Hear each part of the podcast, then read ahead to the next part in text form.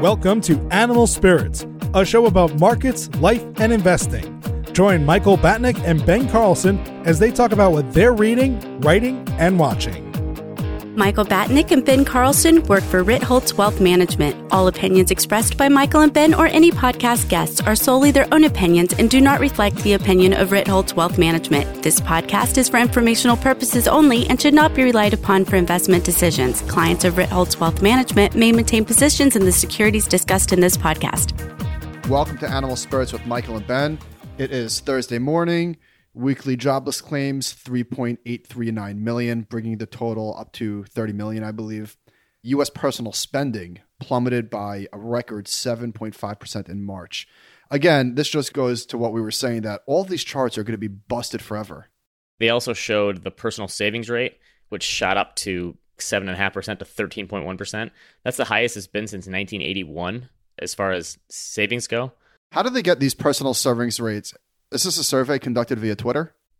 I think it's kind of like a plug-in number. It's the kind of number I think that can be revised in the future, so I don't take it for gospel.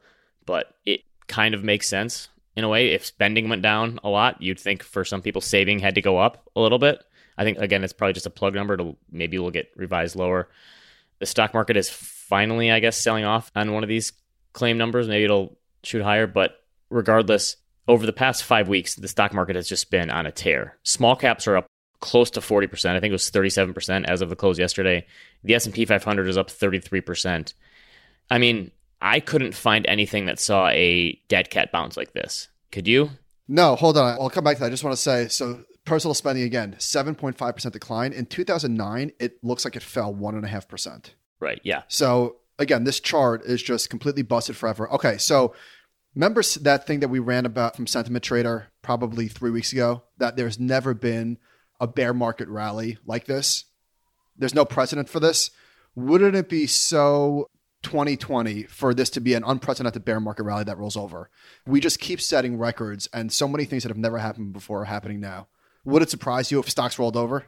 No, not at all. Uncharted territory has to be at an all-time high right now in terms of the usage rate, because everything we're experiencing now is just, it's yes, it's off the charts. It just doesn't comprehend. So honestly, the fact that this stuff is happening so hard and fast, I don't know. It almost makes sense because no one knows what to think. And the extrapolation is just, I mean, I don't know how far people are thinking. Some people are worried that the stock market is thinking too long term, like, and it should be thinking more short term.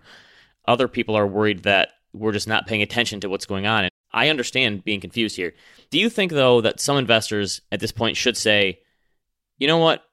Maybe it's time for me to just have a more open mind after all this? Because there were so many people who were certain of what was going to happen, and it didn't happen. Maybe instead of trying to blame people or blame forces outside of your control, maybe just have a more open mind and say, you know what, maybe my view of the world is not the correct way to look at this anymore. That's not going to happen. Well, okay, maybe the view of the world thing, but just having a more open mind and saying, maybe I shouldn't be so certain about these things anymore, because how many people were certain that this was going to happen? And let's say, would people have been placated if stocks went down fifty percent, but then had a fifty percent rally? Obviously, that's not an apples-to-apples comparison in terms of making back as many gains as we've made back now. But if it would have gone down further, would people have been happier, even if it would have shot back up just as fast? What's confusing is that stocks had been rallying on these releases. So on the first big jobless claim number that we got, I think stocks were up six percent, and then three percent the next time, and then one percent the next time. And maybe stocks are rallying because the number is a little bit less bad than expected. But obviously, stocks don't rally because jobless claims are high. They fell in anticipation of them rising, and now they're just recovering because expectations are being reset. Right. And the way that this goes bad is people are saying, well, the unemployment rate is probably going to be higher than it was in the Great Depression, which was like twenty-five or twenty-six percent. The thing in the Great Depression was it was above twenty percent through the entire decade of the thirties until like nineteen thirty-nine. So that's the case where if it stays elevated for that long, then we're in really, really big trouble. And if it doesn't snap back within a couple of years or something, a little bit, then that's when we're in big trouble. But I put this out on Twitter yesterday. Do you think the past ten to twelve years is the hardest market it's ever been to outperform? If we're talking about just the overall U S stock market, which is basically yes, the S and P five hundred or Russell three thousand, I don't. Yes. Th- I think you could make the case that it's never been harder to outperform. So there was a chart, I think this is from Goldman, showing market breadth. And this is measured by the percent below fifty-two week high, S and P five hundred, less the median stock. And right now, we're at the lowest breadth that it's been in quite some time. And what's going on? Well, we know what's going on. The giant mega cap stocks are winners. And if you're not at least equal weight to them, then you want to perform. It's pretty much that simple. The caveat would be like people say, well, if you just own the big tech stocks, then you're outperforming. But I mean, okay, sure, that sounds easy. But maybe the point is just owning the market has just shown to be just such a hard strategy to beat for the last pretty much since two thousand eight. And this period has not made it any easier. Like a lot of people were hanging their hat on the risk management thing, and I'm going to perform much better when a bear market finally hits, and that's when these things are going to shift and change. And that hasn't really happened yet. So I'm sure there's a lot of investors out there who are not just the people who were waiting for a fifty or sixty percent drop, but people who have legitimate strategies are probably pulling their hair out right now that it's not really going their way. I could totally sympathize with that. Well, because the biggest stocks just keep getting bigger and it's justified. So we got earnings reports from Google, Facebook, and Microsoft this week. Apple is coming out after the bell today. And all three of them are humming along. They're really seeing very little disruption in their business. So it's not that investors are flocking to the tech stocks because momentum or price chasing or whatever. Their businesses have held up the best. So it's like a double whammy. Yeah, this is not the dot-com bubble where these companies are growing at ridiculous growth rates and it's totally detached from reality. In this instance, it actually makes a lot of sense. So last week, we were talking about this idea that maybe this will change people's preferences for owning a house. I'm not sure that I'm sold on that theory, but there was an article in C N B C showing that home sales show signs of recovery. Here's a quote from the article. We're still down roughly sixty-five percent, but more positive news is coming out of the new home market, particularly for builders who are targeting the first-time and entry-level buyers. She noted that a wave of renters are leaving their apartments and eyeing new homes. Don't you think that that would actually make sense that someone would want a new house at this point, and if they're turned into some sort of a germaphobe, that it would almost make sense? So you talked to Logan Motoshami this week about the fact that he's been claiming in predicting that twenty twenty to twenty twenty-four is when we're going to see this huge wave of millennial homebuyers. And, and that was in a YouTube video that we'll post. And honestly, again, I can see for that segment of the population, this being the catalyst for pushing them into wanting to buy a home. And so I could actually see this where we could see maybe overall the market doesn't move much, but for certain segments, I actually do think it makes a lot of sense. Yeah, I think a lot of this is just like Logan was saying, it's demographics. So I forget what the age cohort is. What is it? twenty-six to thirty is now the biggest piece of the population. So maybe it was just time. And so maybe it's time and it's a combination of the COVID just kicking that into third gear. Maybe this because there are going to be fewer people listing because there's not going to be open houses or anything for a while. And maybe a lot of this moves online. Maybe the market clearing price doesn't go down as far for real estate as people think because the supply is going to be constrained. And anyone who does want to buy a house, there, there's going to be way more competition. Well, we've spoken about this in the past, that housing tenure is at an all-time high. People aren't moving as much. So from that article, they said that there is way more supply of newly built homes, actually twice the supply of new than existing home sales at this point.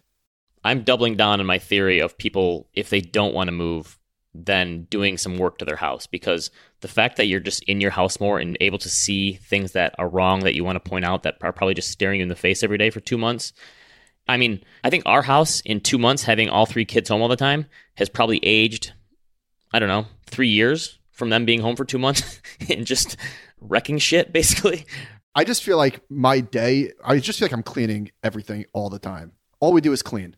Yeah, we basically clean the same. We bought a new vacuum. Because we're using it so much, I think our old one broke down. We basically clean the same room in our house. We have like the open kitchen family room area. We probably clean that room six times a day. It feels like Groundhog Day where every morning I wake up and I empty the dishwasher. I am definitely getting to the point where I wake up and it takes me a while to figure out what day it is. I'm just like, wait, what is the day? We're definitely at that point. Article in the Wall Street Journal, banks could prove weak partner in the coronavirus recovery. So there's a lot in here. I'm just going to read some of it. The changes in regulations and market infrastructure that made banks safer than they were in two thousand eight also made them less effective at their basic job, moving money from those who have it to those who need it, which could be a drag on the nation's recovery. Sharp swings in treasury bond prices in March showed markets at their breaking point, so the Fed stepped in where banks no longer could, buying treasuries even faster than it did in two thousand nine. J P Morgan's chief economist said, the Fed is now the commercial bank of last resort for the entire economy. Hasn't that always kind of been their job, though? The banker of last resort? Yeah, but now it's commercial banker. So okay, they were the backstop, but now they're a commercial bank, facilitating lending and stuff. Again, I think if we didn't have two thousand eight before this, I think we would be in an even bigger world of pain than we are, because the, I think the Fed really learned some lessons from the two thousand eight crisis and what went on and how to work with the banks. I think if that didn't happen, they would not be acting as swiftly as they are right now, and I think things would be a lot worse than they are, actually. Well, look at that chart. So yeah, we did learn a lot from two thousand eight, because there's a chart showing the percentage of assets that banks hold, and the amount that they have in reserves and treasuries and safe securities has skyrocketed due to regulation. So the next article pairs nicely with this one. This was also from the Wall Street Journal. I think this was Hilsenrath and somebody else. The Federal Reserve is changing what it means to be a central bank by lending widely to businesses, states, and cities in its effort to insulate the U S economy from the coronavirus pandemic. It is breaking century-old taboos about who gets money from the central bank in a crisis, on what terms, and what risks it will take about getting that money back. So they talked about the fact that their six hundred billion dollars Main Street lending program is feeling a need. And so they said, obviously, the government is helping out small businesses with the P P P stuff, and they're also helping out really large businesses with some bailout money, but no one was really helping out the small and mid-sized. And the Fed is offering four-year loans through the banks, and they basically said, we're trying to help these businesses that are too big to qualify for the small business loans, but too small to issue debt. And I feel like they're just plugging holes here and doing whatever they can to fix things. They're lending directly to small and mid-sized businesses. And again, the, people talk about bailouts, but these are loans. They're not just giving the money away and saying, here, take it. It's a loan. These companies still have to pay it back. So it's not like it's it's completely just... Well, not, not all of it are loans. A lot of it are just grants. Not from the Fed. The Fed is charging loans. The grant stuff, that's from the United States government. The Fed is charging loans. And Powell says in here, he says, none of us have the luxury of choosing our challenges. Fate and history provide them for us. Our job is to meet the tests we are presented. Yeah, that was good. That was really good. He's really impressed me. I know people hate on the Fed, but I think the stuff he's doing is probably helping things not get worse than they potentially could be. And obviously things are already bad. But here's a potential unintended consequence that we've been speaking about. Oh, by the way, speaking of unintended consequences, I had another one. Did you do your push-ups yet today? Not yet. Kobe is now fully potty trained, which is obviously good, but he used to sleep till seven o'clock every single morning. Every single morning he slept past seven o'clock. Now, every single morning, he wakes up at six a.m. on the dot and says, I have to go pee-peep. So he won't pee in his diaper anymore. So great. He's potty trained, but the unintended consequence is now we have to wake up. We have to wake up an hour earlier. Here's what Howard Marks says to you. He says, the fact that something can have negative unintended consequences doesn't mean it's a mistake. Exactly. So potty training was the proper thing. But what I was getting at was this.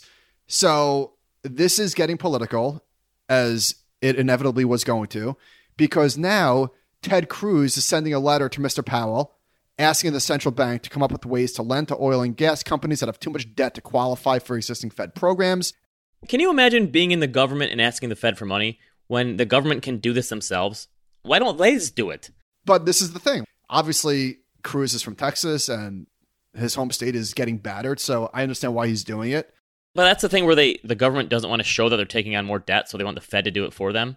And that's, again, like I think the Fed is like the adult in the room here, and they're doing whatever they have to and they can because the federal government probably isn't holding up their end of the bargain to keep things afloat as much as they could. Even though they, they have done a lot of spending, they probably are going to need to do more. There's some really good charts in here in terms of what the Fed is doing. Of course, people are sending this chart all over the place in terms of the Fed's balance sheet relative to G D P, which is skyrocket, and this is a lot of fodder for the bears. But if you look at the next one, the rapid response, it shows a change in holdings of Fed assets since the start of each program. So it shows Q E one, Q E two, Q E three, and what we're recently going through. And what we're recently going through, as everybody knows, is off the charts. Just straight up in a matter of, that's the thing that is crazy, how fast they were able to act. This is the inverse of the chart that I created, that fastest bear market ever.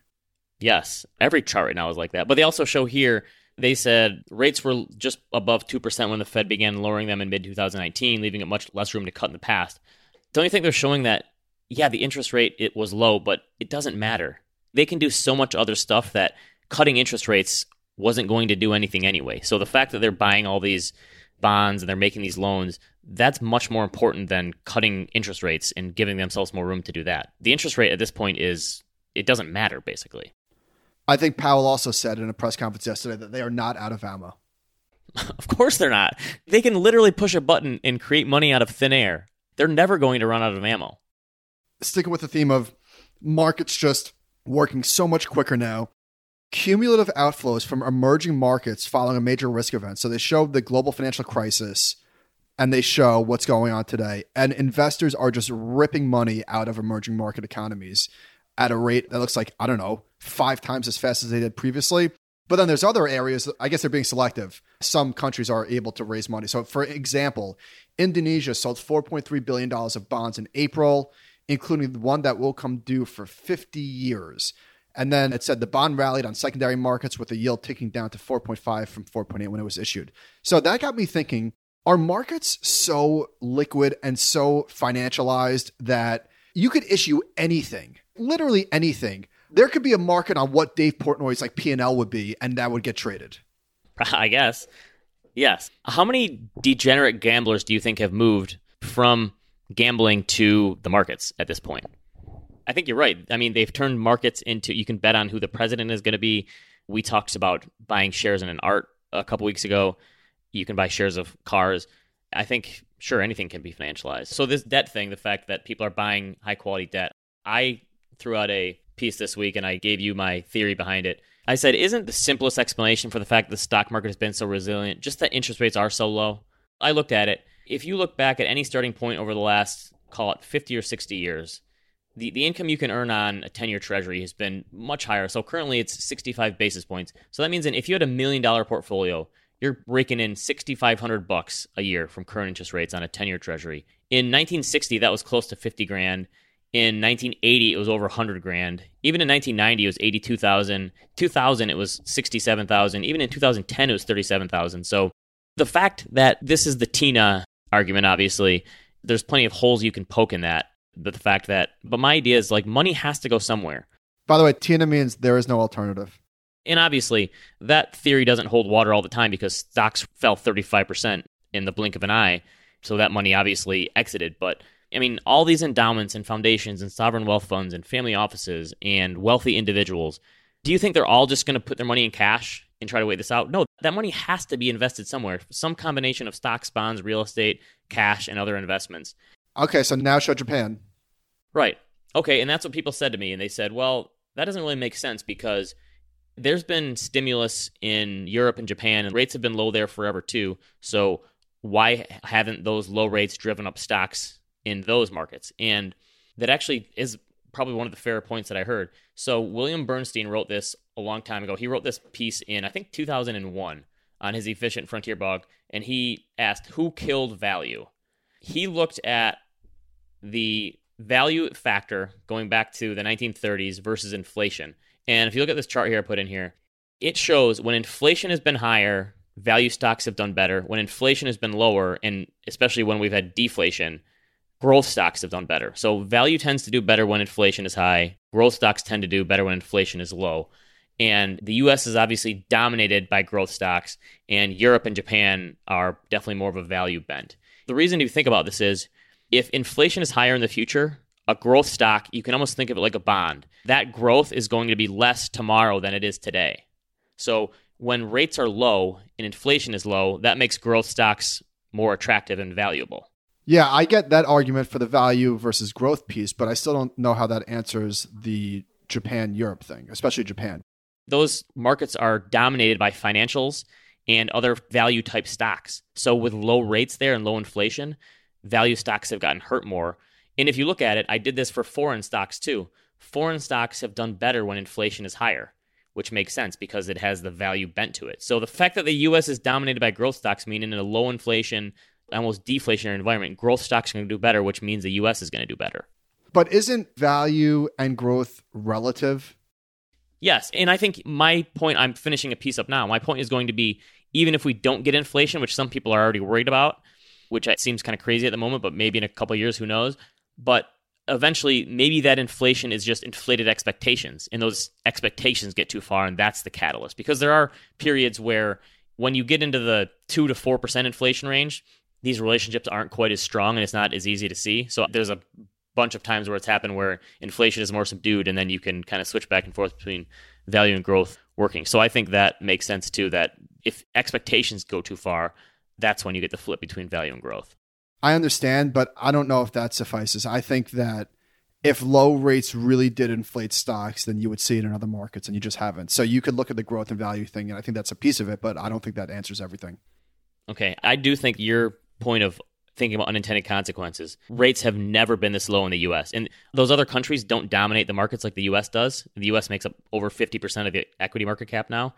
We've never seen rates like this low in the U S before. But counterpoint, then how do you explain the giant tidal wave of money going into bond E T Fs year after year after year after year? That's one of the reasons that rates have come down.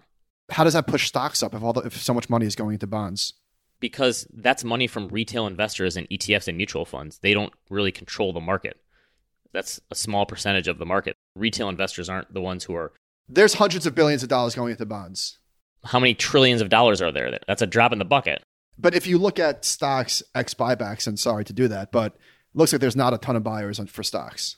Right. Well, the, again, the people buying stocks are the wealthy people. It's the corporate executives, and it's not the retail people. Again, so I think they're the ones who push around the money. It's, it's professional money, not the retail money. Just a theory. Well, what if we have a bear market, a ten-year bear market from here? Yeah, that's certainly reasonable. But I'm saying, is it possible that lower interest rates have put something of a floor under the markets? For sure. Where it could have been before. I think that's certainly possible, where stocks fall thirty percent and you're saying, geez, I'm earning nothing in cash and nothing in bonds. It's great they haven't gone anywhere, but I need to eventually earn something. So, geez, the stock market is now yielding four percent because stocks have fallen so much. When stocks were at the bottom, they were yielding two point six percent, I think, while the ten-year was yielding half a percent. So I think that we can say that part of the reason why stocks have done so well over the last decade is because of low interest rates. I don't think that's controversial. But I also don't think that that means that stocks will continue to do well forever and ever because of low interest rates. Yeah, and my other point was, I think the low interest rate thing means we're going to see more booms and busts now, because it does push so many people out on the risk scale to maybe where they don't want to be. I would love to be able to tell a retiree, you can put all of your money in a six percent treasury rate bond right now. If you had that option like you did in the nineties or even in the early two thousands, that would be great to just say, you know what, take all your money off the table, put leave twenty percent in the stock market and earn your safe six percent. That would be wonderful. Of course it would, but we know that if rates were six percent, the market would not be where it is. Right, but the crazy thing is, in the nineties, the market was higher with higher rates. You could have got a ten-year treasury at six percent going into the dot-com crash. In nineteen eighty-seven, you could have got ten percent on your treasury bond going into that crash. I mean, you get into this relative world where back then, the rates didn't matter as much. It's just gotten so low that now it finally matters. That's what I'm trying to say. Maybe I'm wrong. So there was a Wall Street Journal piece, speaking of dividends, where they said companies are suspending dividends at the fastest pace in years. They said there's been like twenty-three billion dollars in savings. This one kind of surprised me. Which part? Bank of America said dividend payouts will fall around ten percent this year. That's their prediction. That's a lot, right? They don't usually fall that much. No, that's saying that's low to me. My point is, dividends hold up much, much more than people give them credit for. Schiller wrote this in one of his books. Dividends on a real basis have never fallen fifty percent or more during a crash, even though markets obviously have. So we've written about this in the past, that dividends are way more stable. So I think ten percent is actually a pretty decent drop. I'm just saying stocks fell thirty-five percent. The economy is grinding to a halt. ten percent, I would have guessed it would be way lower than that because companies need to find ways to cut back more. So I'm saying this is relatively stable as far as I'm concerned. It's not over. It could get a lot worse. Yes. So eighty-one companies have suspended or canceled their dividends, which is more than the ten years combined. So that adds up to savings of about twenty-three billion dollars. So that's a lot of money. I would love to see how many of those are energy stocks. It's got to be a huge percentage of those. So dividend aristocrats are stocks that have raised their dividend for twenty-five straight years. There are, I think, sixty-four of them. In five years, dividends aristocrats are going to be companies that haven't cut their dividend in the last twenty-five years. Do you have to like drink a cup of tea when you own the dividend aristocrat fund? It just sounds so hoity-toity, does it not? So, it does. So people love their dividends. There's an E T F for this, N O B L, which has about five billion dollars in assets. And if you look at the total assets under management versus the price chart, Even the ticker of the E T F is thumbing its nose at me, N O B L. Yeah, right? I only invest in dividend aristocrats. Yes. So anyway, the money has not left the E T F, even though it has gotten crushed along with everything else. Dividend investors are pretty well behaved.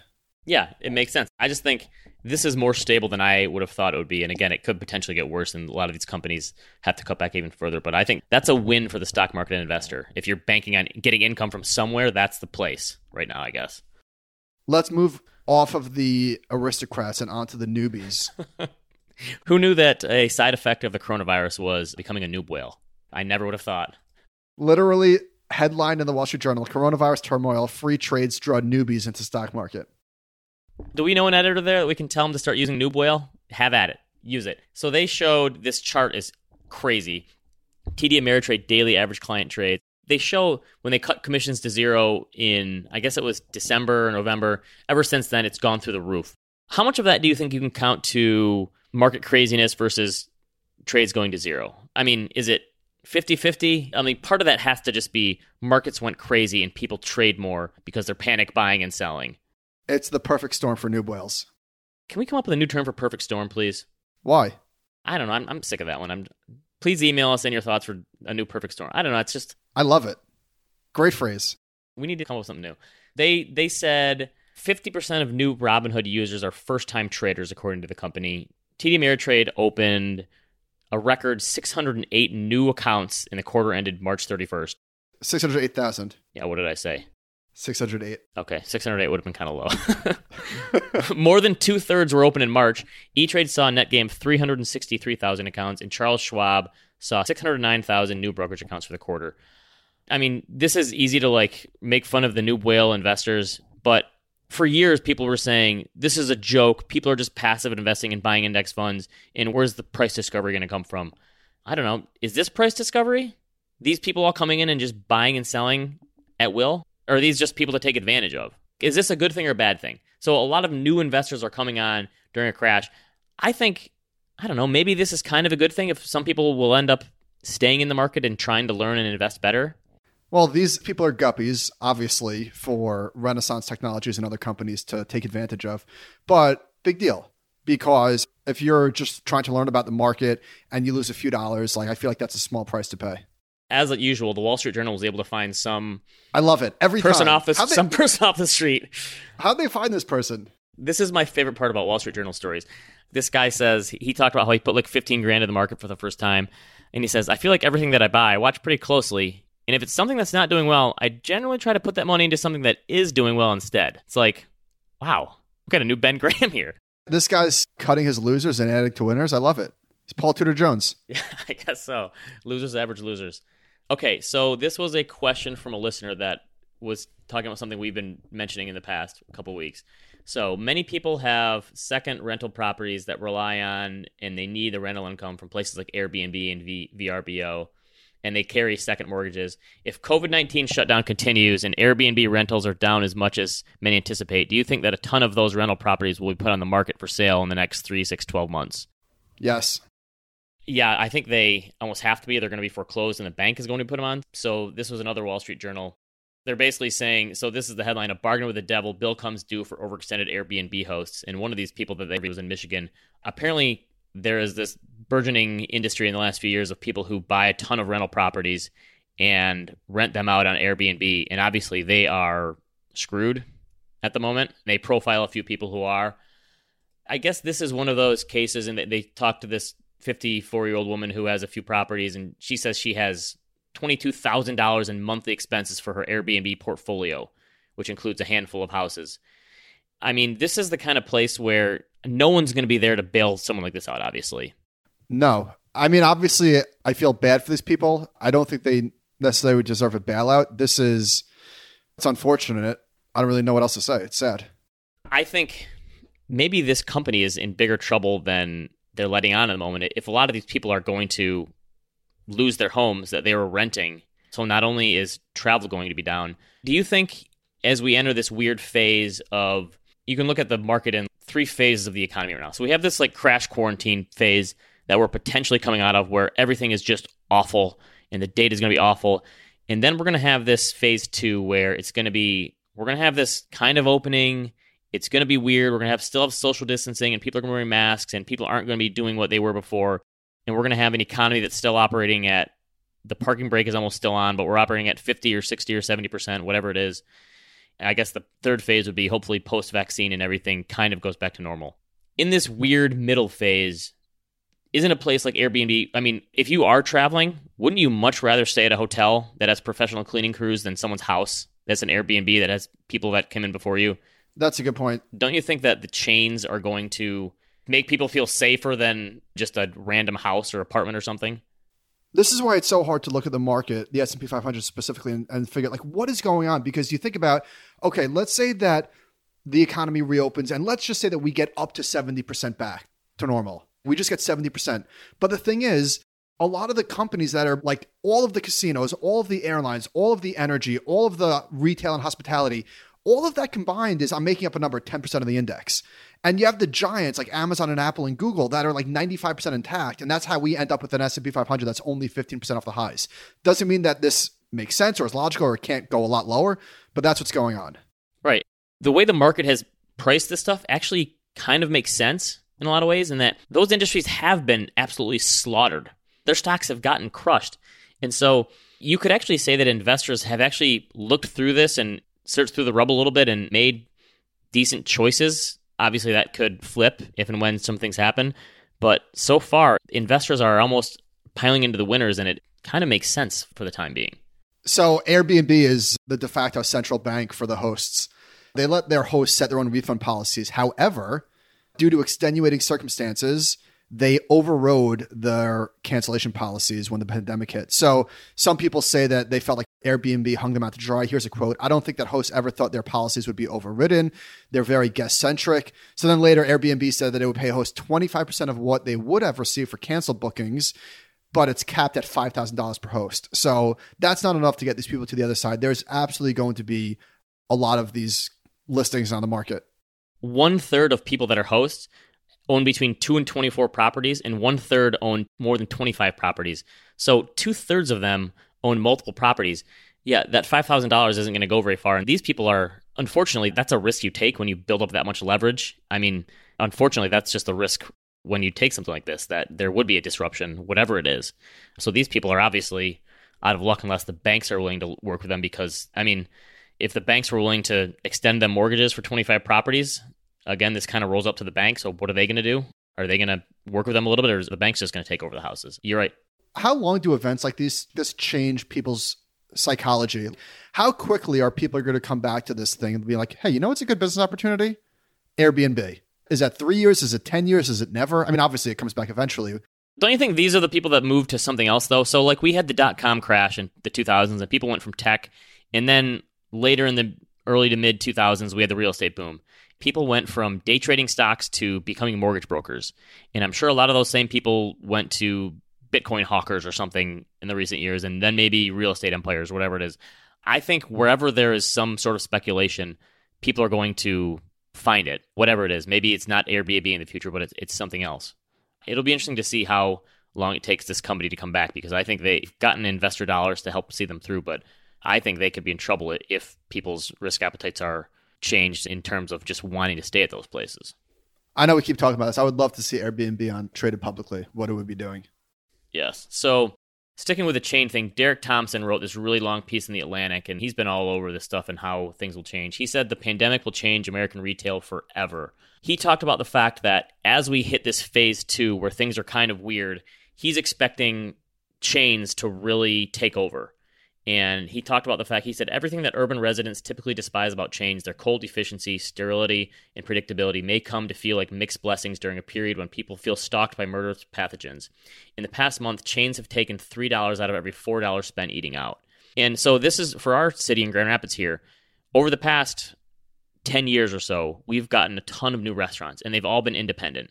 And a lot of the chain places have actually closed because no one wants to eat in those anymore. They've all been these new breweries or distilleries or any type of new place. And I wonder, coming out of this, how many of those new places are going to make it and how many are going to be replaced by chains, unfortunately. So there's already been a couple of really well-known places here that have closed.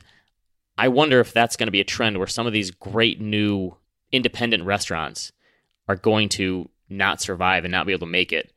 And, and the chain places are going to swoop in, and they're going to be the ones that take advantage. Yeah, I mean... There's millions of places in New York when you walk by that are just these little mom-and-pop places. How do those places survive something like this? I mean, even if they get a loan, how long can that really see them through? I just think there's... I kind of agree with him that this retail experience could, especially from the independent versus chain places, that could really stop a trend in its tracks for a while at least. This just keeps getting back to the big getting bigger at the corporate level, income inequality. Somebody asked Powell during the press conference, do you worry about workers who just got jobs in the last couple of years? He said, yes, unemployment tends to go up faster and be much higher for minorities and those at the lower end of the income spectrum. It is heartbreaking to see good labor markets threatened. Yeah, unfortunately, we mentioned this probably a month ago, the inequality stuff. I think that's honestly one of the reasons that people get so angry that the stock market is going up, because so much of it is held in the hands of so few. People got mad at me because I said, why don't we wipe out people's credit card debts? A few people said I made their blood boil, which is great. Obviously, I'm just throwing out stuff here against the wall and hoping it sticks. I wasn't actually thinking we should wipe out people's credit card debt. But what if during one of these fiscal stimulus things, they put part of that into, we're going to put one thousand dollars into the stock market for you. And everyone now owns a piece of the stock market as a part of fiscal stimulus. We're still going to give you checks to help, but we're also going to put a grand in the total stock market fund for you. Wouldn't people be less angry at the stock market if it wasn't just this place where they see wealthy people and everyone had a stake in it? No way. Think about the, the unintended consequences of that. People would say, why the hell are you buying stocks? I need money now. Yeah, true. I just, I think you can continue to demonize the stock market, or you can figure out a way to help that other fifty percent who isn't invested in it somehow take part in it. Here was a tweet from yesterday. America in a nutshell. twenty-six million people laid off. Goldman Sachs C E O getting a twenty percent raise to twenty-seven point five million dollars. Yeah, again, that stuff's just going to get worse. Okay, so Bloomberg had a piece. I'm continuing to worry about what school is going to look like in the fall. They had a piece about what China is doing. So they had two hundred sixty million kids go back to school. Masks are, of course, mandatory.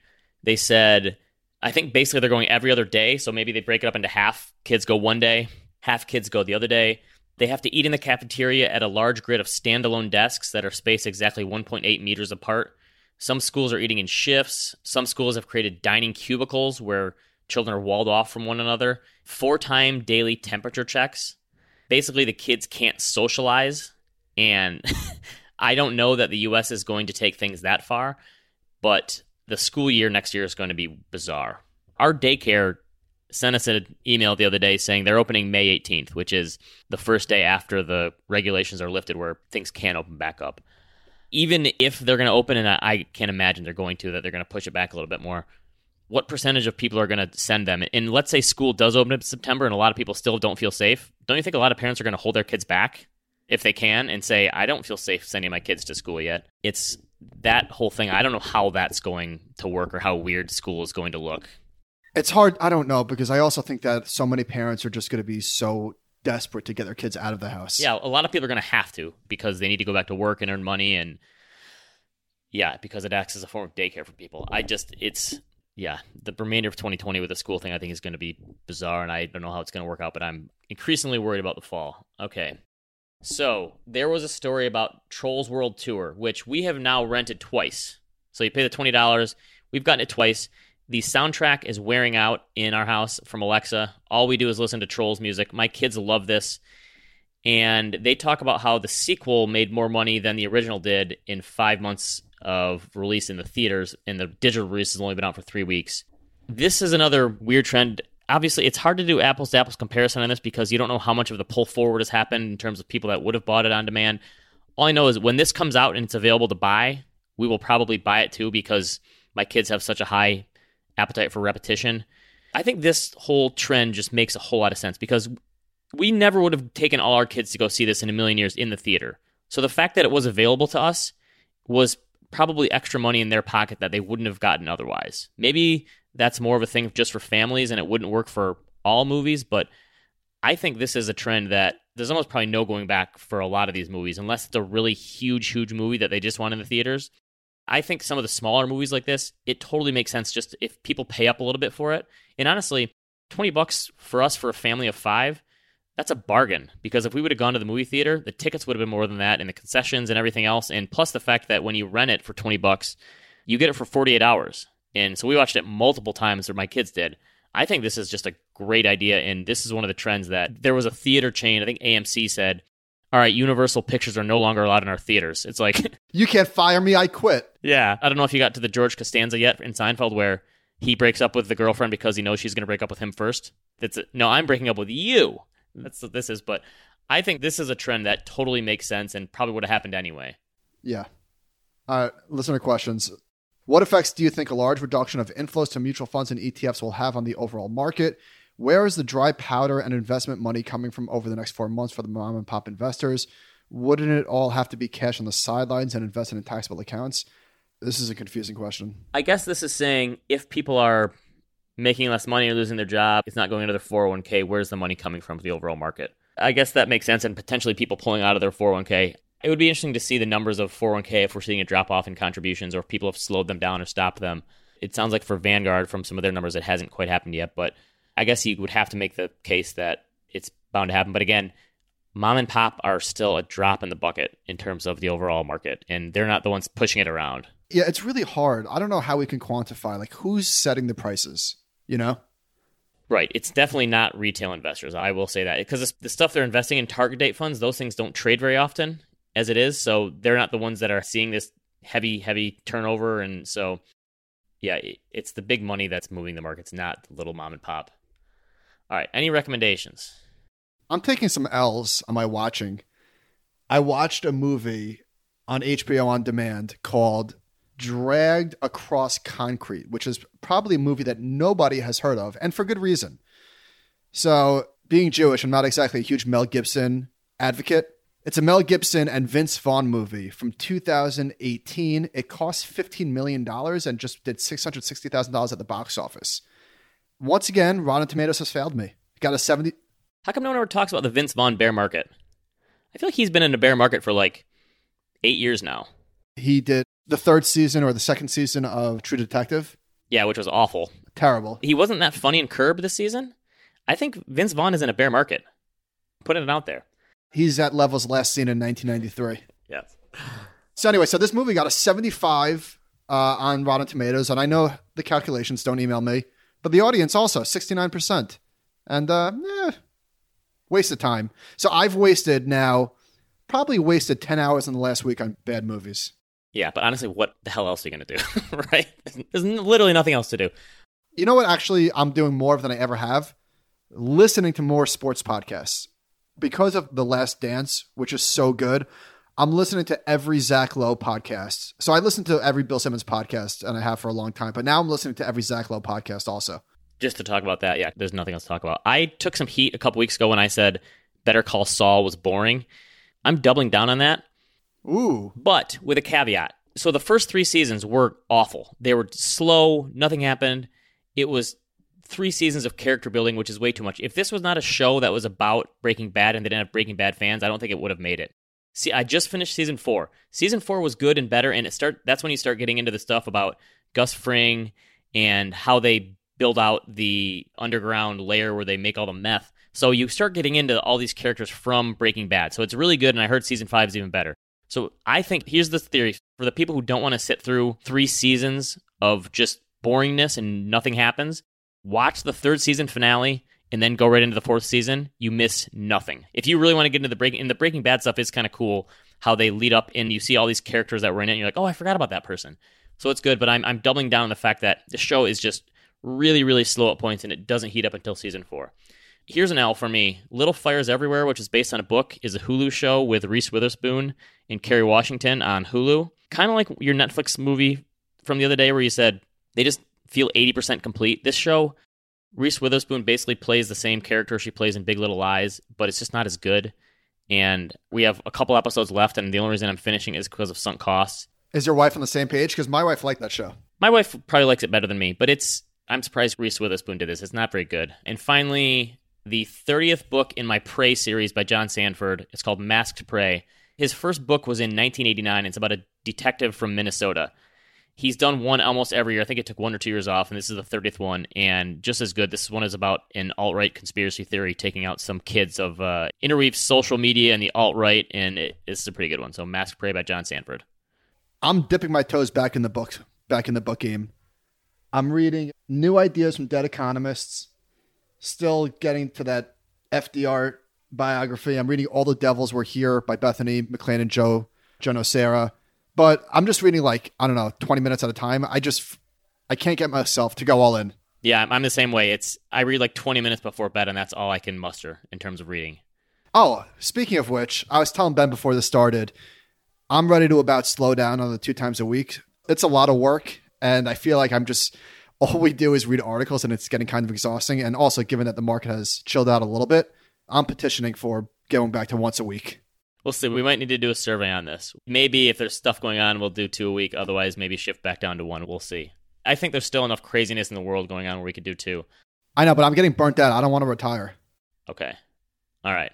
Well, I wouldn't want to get burnt out from podcasting. It's a really tough game, you know? Send- I feel like Jordan in ninety-three. I have nothing left to prove. Maybe you need to up your game in the Peloton and do a few more uh, classes a day.